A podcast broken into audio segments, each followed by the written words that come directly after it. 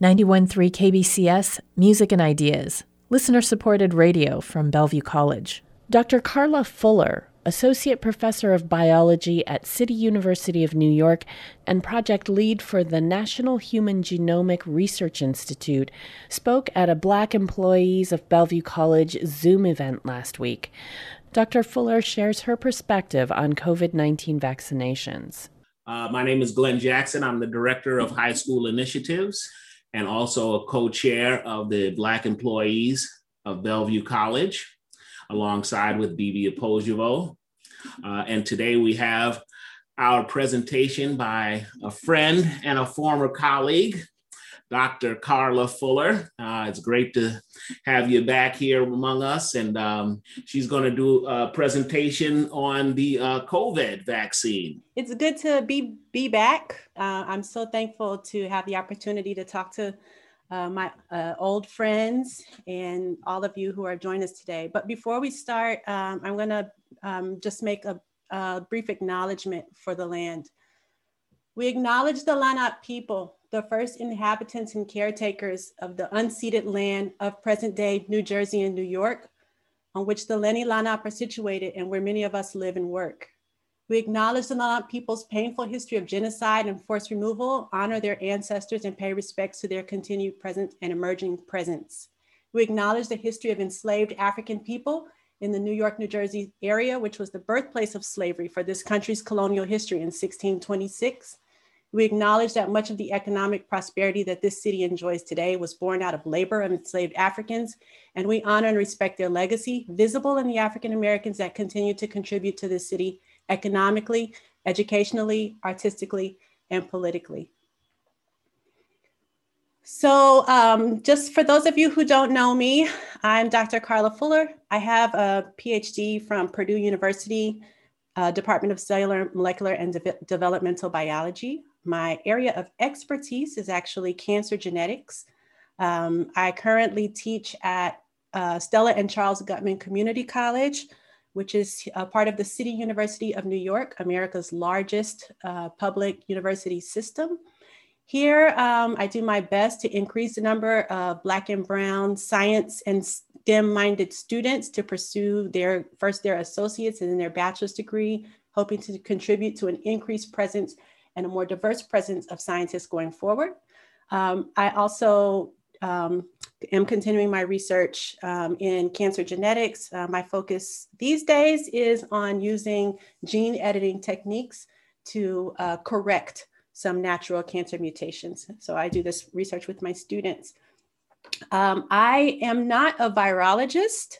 Um, however, I have used viruses extensively in my research. Um, I am happy to not be doing virology work right now. It seems like a lot of like a high pressure environment, but I am happy to share information. Uh, Glenn, when Glenn asked me to come and talk today from a conversation that he and I were having online, and I feel that right now I am perfectly poised and have the privilege to have the gift of information. And I like to share that information um, with as many people who are willing to listen, so that you can make informed decisions about. I'm coming to you today to talk to you to dispel some myths um, as much as I can, because I know there's a lot of information, but also a lot of misinformation out um, right now regarding COVID. So it is my hope today that by the end of this talk, um, you will feel a little more informed about what's going on and have the, the opportunity, man, to um, maybe to Um, to ask questions of things that are, are, are bugging you. Um, I'm going to give a brief presentation, and then I hope to have most of the time spent on just addressing your questions um, and tending to that. Okay, so uh, let's dispel some myths about um, COVID nineteen vaccinations, and maybe you'll learn a little bit about a little bit more about the um, COVID virus as we go. Okay, so what's special about this vaccine? um, it's, it's receiving a lot of attention. Um, and part of that attention is because it's an mRNA vaccine and not the traditional um, adenoviral vaccine. So because of the way that many um, viruses interact with our body's cells, um, because of the way mRNA viruses interact with our body's cells, they really do resemble a real life infection. So the current um, uh, vaccine used by the ones that most of us um, might have or will soon have access to, the Moderna and the Pfizer version, um, they take a snippet of mRNA, which is um, uh, part of the, the genome, right? The genetic code for one of the little spiky proteins sticking on the outside of the coronavirus. So just um, taking a snapshot of just that little, um, that little protein, they wrap it, as you can see here, in a lipid nanoparticle, which is uh, synthetic fat bubble, really, um, in short terms. And then, um, and then that is taken in through natural processes in the cell. So because the, um, the mRNA vaccine and its, in, in its little lipid nano envelope Uh, are, are recognized just through the natural cellular processes, this vaccine really does mimic a real infection. So this means that the immune response is more authentic and targeted towards the actual viral proteins rather than targeted toward the delivery vehicle, which we see sometimes in more traditional um, vaccines, which are made from uh, adenovirus or attenuated virus um, or snippets of live virus. Um, another thing that's cool about mRNA vaccines is that they're really easy to make.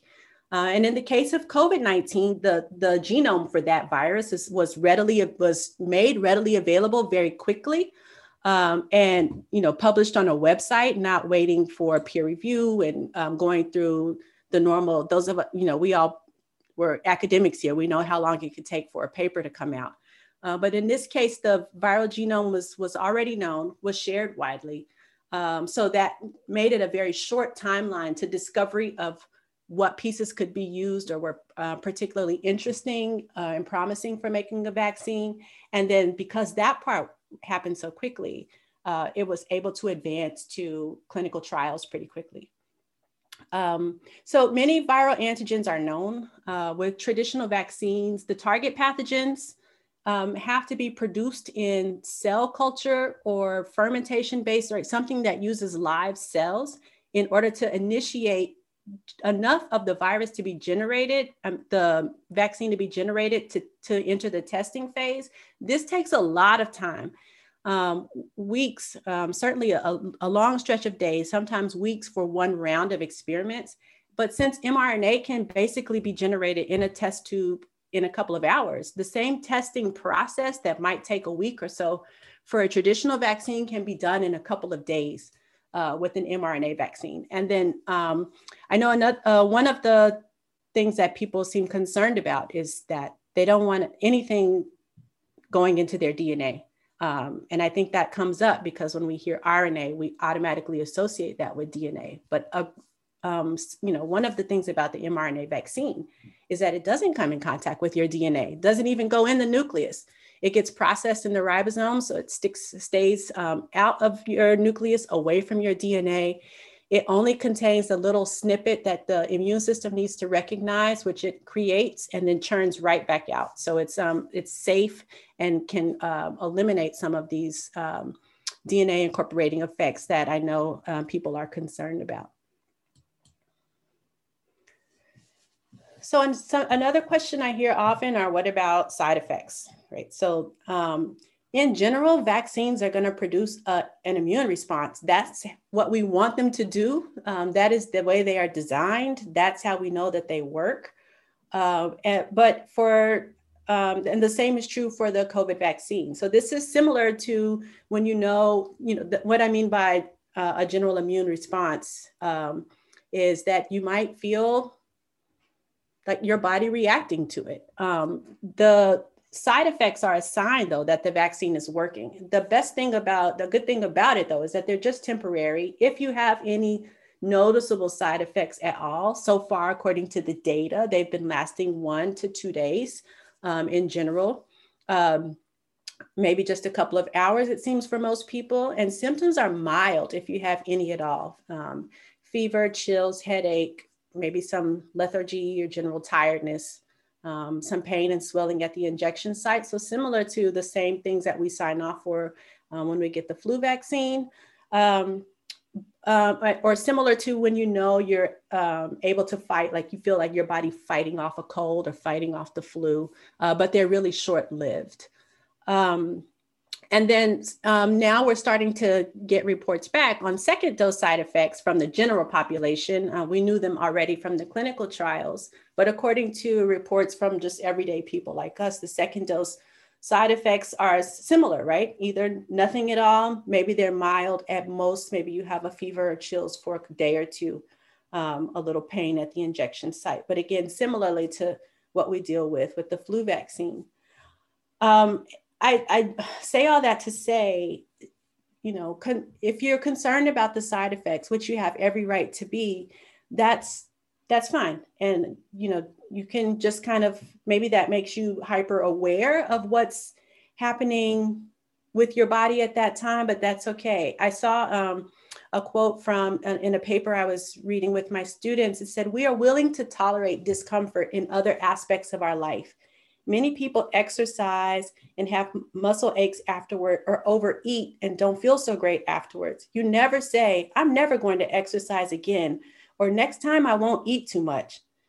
There are just many aspects of our lives where we need to be willing to make the trade-off, some degree of discomfort for a longer-term gain." And I think this is, um, with the death rate as it has been, the infection rate as it has been, what we're learning more and more about long-term lingering um, chronic illness associated with um, COVID infection. It's important to just keep, you know, that point in mind. Is it worth Um, the potential to have a headache for a day if it keeps me alive? I, I, you know, I think we have to keep everything in perspective. Uh, all right, so um, I don't know if you guys are like me, and at this point I'm avoiding the news altogether, but just in case you are, I thought I'd put up the numbers. So this is data from yesterday. Um, we can see um, approaching two and a half million deaths Um, in worldwide, um, getting towards half a million people dead in the United States. And then I looked up the data for Washington State and um, King County, not King Country. Um, so um, the um, yes, as of yesterday, four thousand seven hundred thirty-nine people have passed away um, in Washington State, with um, more than a third of those being uh, from King County. So to put this, um, this information into context. Um, one of the, I guess my largest concern for my community, um, which uh, where I live, we are a majority minority area um, in our city. We are majority minority. Um, so I, I know that um, I hear that um, that people of color are disproportionately affected by COVID. Um, I see that data, um, I see it in my community, but I wanted to get a kind of wrap my eyes around what does that really mean um, as part of making a case for people to seriously consider, particularly in populations that are disproportionately affected or have disproportionately adverse effects to the virus. So I put this, um, I pulled that information just to just to put it all in context. So in the U S population, this is the breakdown. Um, as of right now, seventy-three percent of this country identifies as white, um, eighteen percent Hispanic Latino, twelve point seven percent African Americans, five point four percent Asian Americans, almost one percent Indigenous Americans, and zero point two percent Asian Pacific Islanders. And then when you put this information in the context of COVID cases, right, these are people that, these are reported COVID cases, which um, the N I H said um, last week is probably ten times lower than actual numbers, because some of us get COVID and we just do what, you know, we follow the regimen, um, but we don't go get tested and we don't see a doctor. And maybe we recover, or maybe we go later. But as far as reported cases, we can see that um, that um, the Hispanic Latino group, um, African American group, Asian American group, Indigenous American group, Asian Pacific Islander group are all disproportionately affected according to their proportion in the population. So the dark orange bars is the per- percent of the U S population, and the light orange bars is the percent of K, uh, COVID cases reporting. And what's even crazier than that is if you look at the percent of deaths in the U S, you can see that the African-American pop, um, reported deaths that are COVID related jumps to more than the percentage of African-Americans in the um, United States. And the same is true for our indigenous American brothers and sisters and, um, you know, our Asian Pacific Islander brothers and sisters. So, um, you know, although the, you know, when you look at just the reported cases, it looks pretty bad. If you look at who's dying from COVID, from any number of socioeconomic, medical, um, insurance related, um, whatever reasons, we can see the disproportionate effect that this has on this, on these communities of color. And these are people that, that are no, they're not here anymore. They're gone. Um,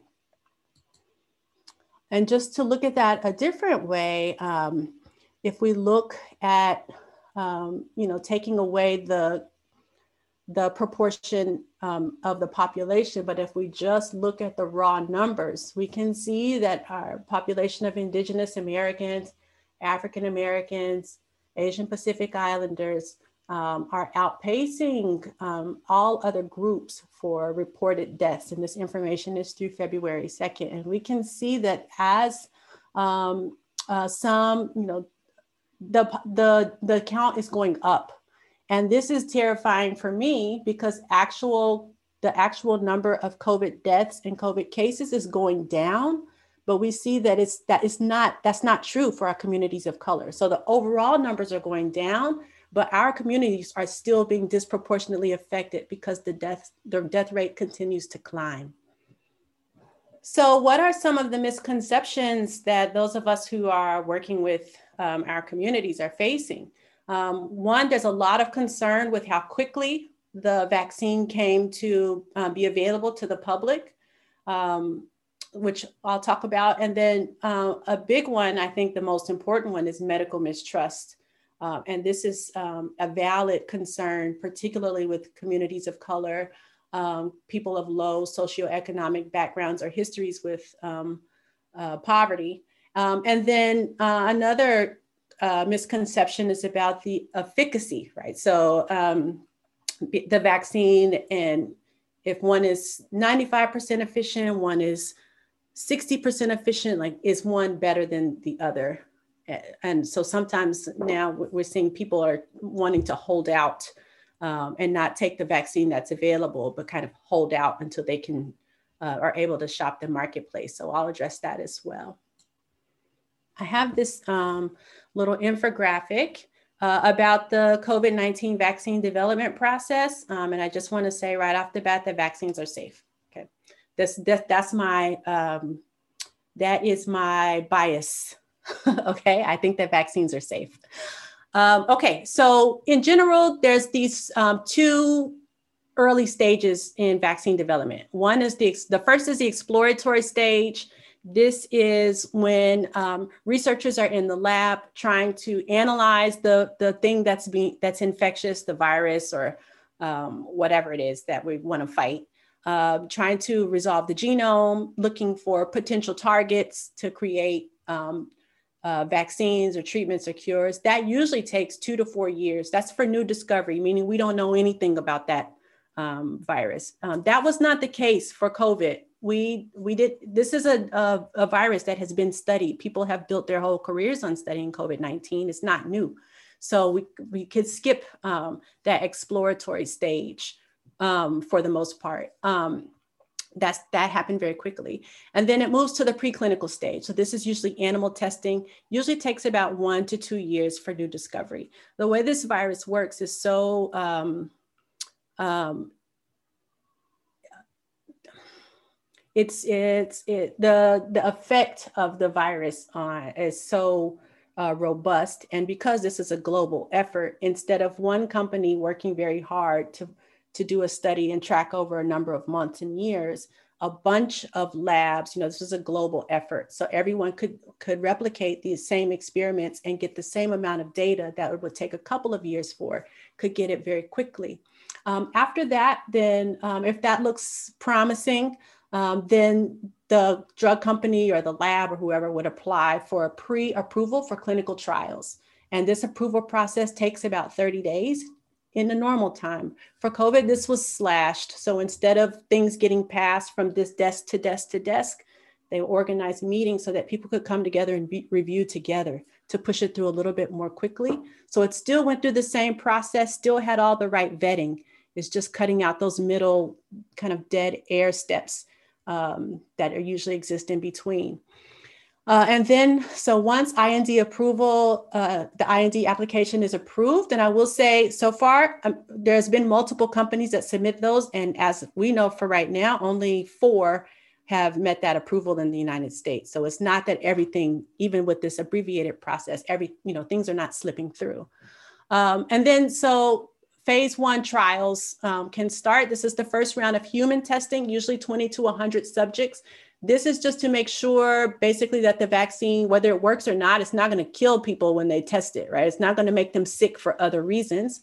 Um, for the COVID vaccine for Moderna, this happened um, in January and March of twenty twenty. And for Pfizer, um, it, it started in May. And then phase two trials started. This is when you start to increase the pool of subjects. You look more closely at trying to figure out the proper dosage, um, the minimum dosage for maximum effectivity. Uh, is it, can it, um, is it as effective in a shot as it is in an oral um, vaccine, that sort of stuff. And then phase three trials, which both Moderna and Pfizer entered in July twenty twenty, is large scale, randomized, double blind. So that means nobody, the doc, neither doctor nor um, uh, patient knows if they're getting the vaccine or if they're getting the placebo. Uh, and for um, the COVID vaccine, this was thirty thousand um, people as part of those phase three trials. So by the time, um, uh, after, assuming the phase three trials go well, then you get approval and licensure um, from the F D A, which includes on-site inspection, includes um, third-party testing like for, uh, with entities like C D C and N I H. Um, this usually takes ten months to a year. Obviously it did not, it just took a couple of months for COVID. And then um, one of the things that shortened that, because usually after this ten months of approval and licensure, then they start large-scale manufacturing. But what Pfizer and Moderna said was, screw it, let's just move on to the large-scale manufacturing. And if it works out, and we get the approval, bam, we already have enough of this stuff to deploy. So that's why as soon as the F D A said, this is safe for distribution, the rollout happened, okay? We, there was no time in between approval and then the time it usually takes for large scale manufacturing. So this started early. Um, and then what we're seeing now is phase four trials. So these are some of the stuff you might be hearing in the news about. Um, maybe you don't need two doses. What's the maximum time you can go between doses? Um, so there's this lots of data gathering and monitoring, um, checking on people with their first and second dose side effects, you know, what's happening in the general public, um, and does it, does it um, still agree with what's happening in the, uh, that happened in the clinical trials. So that's where we are um, now. And so these are optional follow-up studies that what it appears is happening is that um, are being reviewed to see if there is any way that we can get more people vaccinated um, rather than um, less. Moving to this part of the presentation, I do just want to check on the chat and see if I'm missing anything. I see this good conversation here. Um, Okay, so I'm going to answer that. Let's ask the question is, are the side effects the same for Black people as they are for the general public, which is an excellent question. Um, I, I will talk about that after I talk about this um, and in, in, in my inclusion portion. Uh, anecdotal reports that second dose side effects may be significantly worse. I've also heard that, but then when I was looking at the VAERS data um, to see, um, you know, just little check boxes. I, they really just have the data, mild, no, no symptoms, mild symptoms, which is like fever, chill, whatever, nothing lasting more than two days, and severe symptoms, which means something happened and now I have to be hospitalized. Um, this, even the worse, the symptoms being worse, they're still mild. So maybe you didn't have, maybe for the Initial dose, you just had some arm soreness, but the second dose, you had fever and chills. So they are worse. I mean, I guess it's contextual, but um, still not, still mild. Does everyone who gets the vaccine have to report side effects? Oh, that's a good question. So um, they don't, they, the data is collected, but you're not, com- I mean, you're asked, right? You should get a follow-up um, from your, wherever you receive. So my mom went to a clinic, so she got um, uh, a day, that same day, she got a, uh, like a Google form survey. What are you, how are your symptoms? And then she got one the next day. Um, but she could have, she filled it out, but I'm sure there's tons of people who are like, I'm fine, I'm not filling this out. Um, so, you know, the reporting that we're getting, the best um, information that we have about first and second dose side effects is from the clinical trials, because we can't compel people to check in um, with their doctors after. We can ask, but um, people can't be forced to check in about their side effects. Um, one of the uh, things that I see a lot on um, social media, and when I speak to my grandma's friends to try to get them to Um, encourage them to take their vaccine uh, is um, correlations between uh, what's happening with the COVID vaccinations and with the Tuskegee syphilis experiment. Um, and just in case um, you're not clear, I want to be clear about what happened at the t- Tuskegee syphilis experiment, because actually it turns out a lot of people weren't clear. And I think that's where some of the uh, misconception comes from.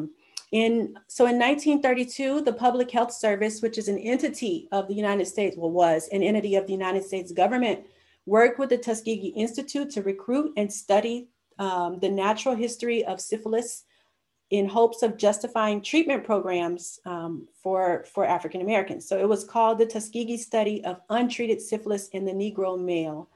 And this study back in nineteen thirty-two initially involved six hundred Black men, mostly poor, mostly farmers. Uh, three hundred ninety-nine of them had syphilis, two hundred one did not. Um, the study was conducted without the benefit of the patient's informed consent. So they, so the patients agreed to, uh, they were promised uh, free healthcare, free um, a, a burial insurance policy, which is a red flag to me, um, and um, meals on the days that they came for their check-in. Um, but they weren't, so the people who agreed agreed to give their blood in exchange for these things, but they were not informed about the study. Um, they, the, the researchers told the men they were being treated for bad blood or treated for the preventative for bad blood. And that's a local term at the time that was used to describe um, anything, syphilis, anemia, fatigue. If you had any kind of symptoms for anything, the researchers would say, oh, you sound like you have bad blood. You should join this, this um, come to this clinic. But in truth, none of these men received the proper treatment needed to cure their illness. Um, they only got the free medical exams, the free meals, and the insurance um, they were promised. So the project was originally supposed to last six months, but in fact, it lasts for forty years with the support of the C D C, with the support of the American Medical Association, and with the support of the National Medical Association. Um, and it was only stopped after it was exposed um, by journalists. Uh, all right, so um, then it went under panel review. The men were never given adequate treatment for their diseases. Um, and penicillin was discovered as an appropriate treatment for syphilis in nineteen forty-seven, yet the study continued for another twenty years after that, without the researchers offering syphilis, uh, um, offering penicillin to any of the men that they knew had syphilis. Um, so by the time the study was shut down, twenty-eight pers- uh, participants had died from syphilis, one hundred more had passed away from syphilis-related complications, at least forty spouses had been diagnosed with syphilis, um, and it had been passed at birth to uh, um, nineteen children, and that's just what has been reported. So, um, you know, there is a, it is a valid concern to have, to feel mistrust at the medical establishment, at scientific research, particularly in the climate that we're in, um, under the administration who was tasked with managing this um, last year. And it's, you know, it's not just the Tuskegee syphilis experiment. By now, we've all heard about Henrietta Lacks and the theft of her HeLa cells. We've all heard stories about forced sterilizations, um, you know, the um, lack of informed consent in prison research. Um, and because of that, there's low participation in clinical trials by African Americans and other community of color. And then because of the lack of participation, there's really low education and outreach about a lot of the health things that are um, health issues that plague this community. Uh, just for, you know, diabetes is, as an example, only because it also disproportionately affects all those same um, ethnic groups that I mentioned before. You can still find so much miseducation about how, you know, how to treat diabetes, where diabetes, what it is, where it comes from.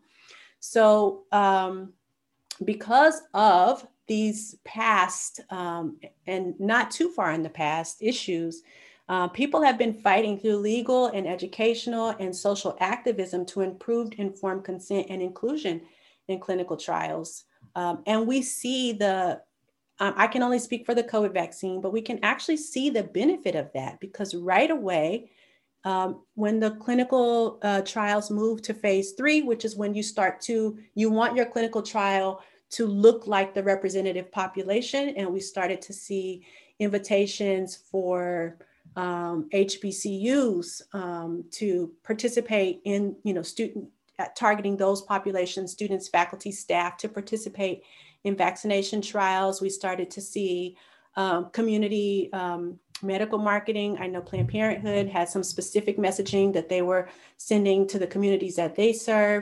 So we're starting to see the, for, at least for this one, because of the disproportionate effect that it has had and um, is having in communities of color, there was a concerted effort to make sure people understood that it's not compulsory, but you should take it, right? To, to be sure that people are included in um, the medical trials and in the clinical trials, and that people have access, which is something that I think we still need to um, work on.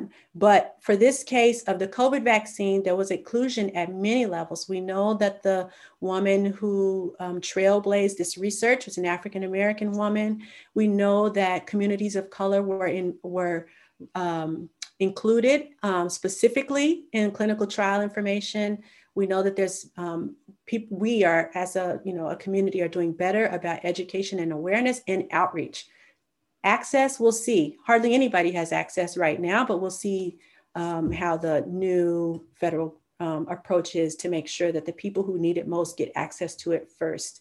So um, to answer your question, Brother Ron, um, I think that it is, I, I just want to say, it's a valid question. In my own um, uh, postdoctoral research, I was looking at um, um, different uh, responses to uh, chemotherapy drugs between um, uh, people who are sub-equatorial and people who uh, are not. And there are differences. However, it seems that um, there's two responses to your question. One, everyone seems to be responding pretty much the same, except for people who have pre-consisting um, uh, uh, conditions. That's the second part. The issue is that people who are Black, Brown, our Asian Pacific Island um, brothers and sisters, our indigenous populations, those people are disproportionately affected by the secondary conditions that make catching COVID more difficult for them to survive and to make treatment more difficult. So um, there are some disparities in outcomes, but it's because of these underlying other conditions that have been ignored for so long.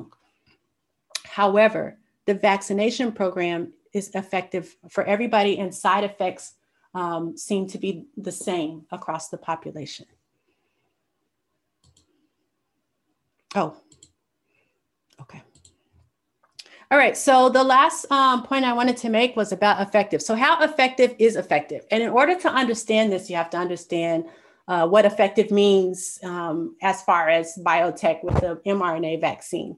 So um, the Moderna vaccine is said to be ninety-four percent effective, Pfizer vaccine, ninety-five percent effective, and Johnson and Johnson, which is in phase three trials right now, is said to be sixty-six percent um, percent, um, effective. Um, so when we talk about efficacy, we, we really mean the percent fewer cases. So if something's ninety-four percent effective, that means five, uh, you know, ninety-four people are ninety-four percent more likely to not get it than um, you know, than the other five percent of people who are likely to get it. All right. And then this is based on protection against symptoms and or protection against infections. It depends on who you ask and what they are claiming that their vaccination does. So what's the difference between these vaccines? So um, Moderna and Pfizer, they say that they, they are considering it the vaccine effective if a person who receives it has one symptom or no symptoms and a negative COVID test. For Johnson and Johnson, which is, a, um, they are uh, testing a single shot vaccine right now. They say um, it's a little bit uh, more fluid, no major symptoms, only one mild symptom and a negative COVID nineteen test. So what does this mean? Um, all three are one hundred percent effective at preventing severe disease. So hospitalizations are drastically reduced, even if you do manage to catch Uh, to be infected with COVID nineteen while you've had the vaccine. Severe disease, one hundred percent prevented. Death, one hundred percent prevented. So far, um, nobody who's had the vaccine has needed, uh, I shouldn't say nobody, I just read about um, one um, special case that was so special it, it had its own publication. But in general, the um, all three of these vaccines will prevent you from being hospitalized due to COVID symptoms. So that means your COVID symptoms remain mild um, or, and certainly will prevent you ha um, dying from COVID. So um, this is the most effective vaccine ever generated. It doesn't matter if it's the one that's only sixty-six percent effective or the one that's ninety-four percent effective. Um, and I should say for the Johnson and Johnson, sixty, the sixty-six percent means that sixty-six percent of the people have no major symptoms, maybe one mild symptom and a negative test. So others may have had two mild symptoms, right? Anything more than one, um, they weren't con including in their uh, efficacy uh, count. So um, they're still all very good. And with that, I will conclude Um, the presentation portion, and I'm just going to go back to um, the chat and see lots of discussion about um, side effects. Ah, is the vaccine good for variants? We don't know yet. That's a good question. Um, not enough of the population is vaccinated to be able to, and testing, everybody who tests positive for COVID is not getting they're not testing to see if it's one of the variants. So we actually don't even know how prevalent those variants are um, in our population. Um, and so we're just not doing the, the right kind of testing to know um, what that, what those variants mean for COVID vaccine. But that's a good question. I always think about that kind of stuff because I remember uh, two thousand ten flu shot, because the one I got, it was, you know, the variant, the most popular variant or most common variant changed, and I had to go get a booster. So I do think, I wonder about that. Does taking the vaccination mean one can return to normal habits before the pandemic? I would, I would err on the side of caution. We have to remember vaccines are, are personal protection, um, right? They don't, they, they protect you from others. They don't necessarily protect others from you. So even though you may not, um, have the infection, you may, you may not be sick from the infection, you may have a negative COVID test. It doesn't necessarily mean that you couldn't pass it on. Even, you know, your body was able to fight it, but it, it doesn't mean that you wouldn't be able to pass it on. So I think we'll be wearing masks for a long time. Um, and I think we will see a little bit of a spike as people start to relax because of the vaccination rollout. We, I think we'll see uh, a little spike before people um, are reminded that they still have to be, be careful. And you know what, I'm, I just want to say for the record, I think people who are skeptical because they don't trust the medical, I mean, it, this, that is totally valid. Um, and, you know, um, Megan Watson put in the chat that it wasn't long ago that we were lab tests, fifty years, not one hundred years. I can show you reports from things that happened last year, okay? That were issues of um, skipped informed consent. Right, that right now the F D A has a process for, um, it's basically an exclusion. Um, and what it's supposed to be for is, it, let's say you are um, uh, in the sent to the emergency room, you're on your deathbed, you have a condition, it hasn't been treated. And just as you're on your way to the hospital, um, someone has a prospective treatment, it might save you. And then, you know, you can, so they can, you can get that exclusion in cases like that, where we can, if you want to try this um, treatment, you're going to die definitely if you don't have it, but there's a chance that this treatment could, could prolong your life. Do you want to try it? Um, and that's, you know, there's reasons that's beneficial. We have made many drug discoveries that way, particularly with cancer drugs. However, I just saw some data late last year that still Black and Latino people are disproportionately represented in those kinds of cases. So are they being targeted? Is it, is it's so it's, it's not fifty years ago.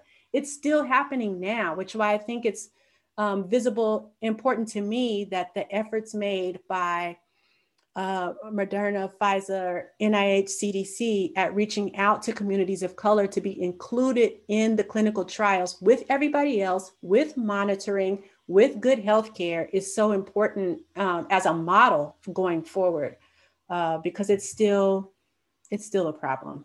So who is not eligible? Some people, oh, I'm so, thank you um, for bringing that up. So some people should not get it. And I know the people that I've, my, my mom's friends um, uh, heard immunocompromised and thought somehow correlated that with allergies and were like, well, I have really bad allergies, so I'm not gonna take it because it says that it might give you an allergic reaction. And I already have a problem with allergic reactions. Um, so there are, there's a, there are a few specific types of immunocompromised cases where that are clearly studied, and it's clear that those people should not get the vaccine. Um, so, um, you know, that's why I think if you have those kind of concerns, you should talk to your doctor and ask them, because that information is available and we know what it is. Um, but I also at the same time, to me, that's more reason why the rest of us definitely should get it, because some people probably want it and can't get it because of their own health conditions. And we want to, we can provide um, immunity to protect those people. The vaccine developed at, uh, the AstraZeneca vaccine eliminates carrier states. That's what the data says. Um, and as a matter of fact, I don't know if, I think eventually we will get access to that vaccine, but I also think that the U K is holding on to that to make sure to take care of their own people for first. And then, um, you know, in a couple of years, maybe um, it will be offered here, but it's not clear from what I've read that Moderna and Pfizer, I don't know if that wasn't included in their studies or if it wasn't included in the inf in the information disseminated because it was uh, a negative, you know, it, was, it wasn't effective for that. But it will be interesting to see about the um, about the carrier state. Um, and then the last question starting is, uh, I hear they're starting trials with children. So um, I, I don't have any info on that. Actually, I was listening to a webinar about that um, because as part of a, a school board subcommittee that I'm on, um, that they're expecting vaccinations in children to roll out in September.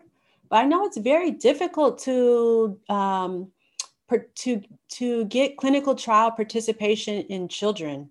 So um, I'm, I don't know. I mean, th that seems like a tight timeline. Um, I'm not sure. Also, you know, I,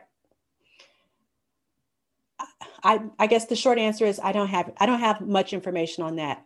Although the information I have is that it seems to be um, moving into, if, if they're expecting to have them, the rollout in September, it would at least be in phase two clinical trials already right now.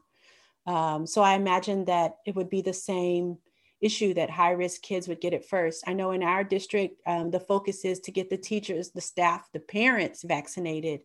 And then that way we don't have to depend on a vaccination for the kids. For the, you know, um, um, because our schools are shut down indefinitely. There's, they're not even at this point promising to ever open again. So um, I'm not sure. That's that's that that remains to be seen. I'm interested in that because it's difficult um, to.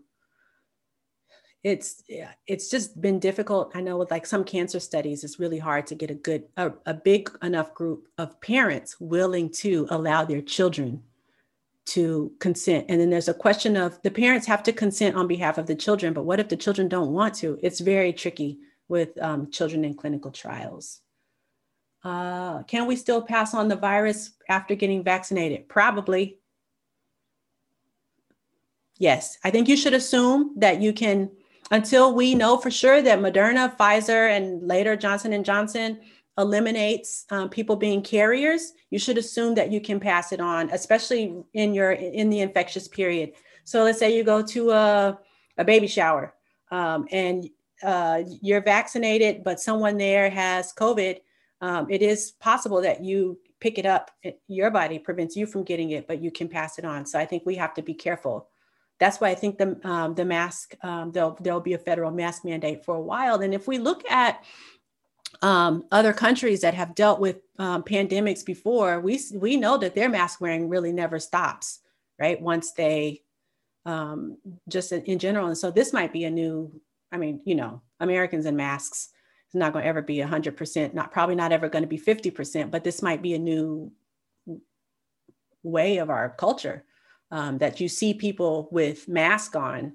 Um, and then, you know, for us, it would be a trigger. Oh, that person is, maybe they're immunocompromised, or, you know, maybe they were in a high risk situation and they're, they're trying to protect me. This is, this is something that we haven't seen in general. I know if, if, you know, two years ago, if my, if I came to work and a coworker had a mask on, I think they would probably had a cold or maybe the flu, um, but it's, it, it's rare. So maybe we'll see that a little bit more of that um, lately. Would masking of unvaccinated people be adequate for protecting them? Um, uh, maybe, probably, most likely we would offer more protection than not masking. One thing that I should say, if you imagine that uh, when you have, um, let's, I'm gonna really simplify this just because I don't have any visuals and, um, and I can't use my body language properly. But let's say that it takes uh, ten viral particles um, just to infect. And it takes twenty to produce a mild symptom, um, to produce, yeah, a symptom. Um, and so if you're unvaccinated and you're around one person and they're only putting out ten, no problem. But if you're around four people and they're each putting out ten, now you have forty, and that's, that's going to overwhelm any kind of uh, mask, any kind of um, Uh, natural immunity you might have. So it's a really a concentration issue, which we have to remember um, with these with vaccinations. It's a concentration issue as well. That was Doctor Carla Fuller, City University of New York Associate Professor of Biology and Project Lead for the National Human Genomic Research Institute. Special thanks to the Black employees of Bellevue College for this recording. Check out this interview and more local stories on K B C S dot F M or subscribe to our podcast at Stitcher, iTunes, SoundCloud, and Spotify.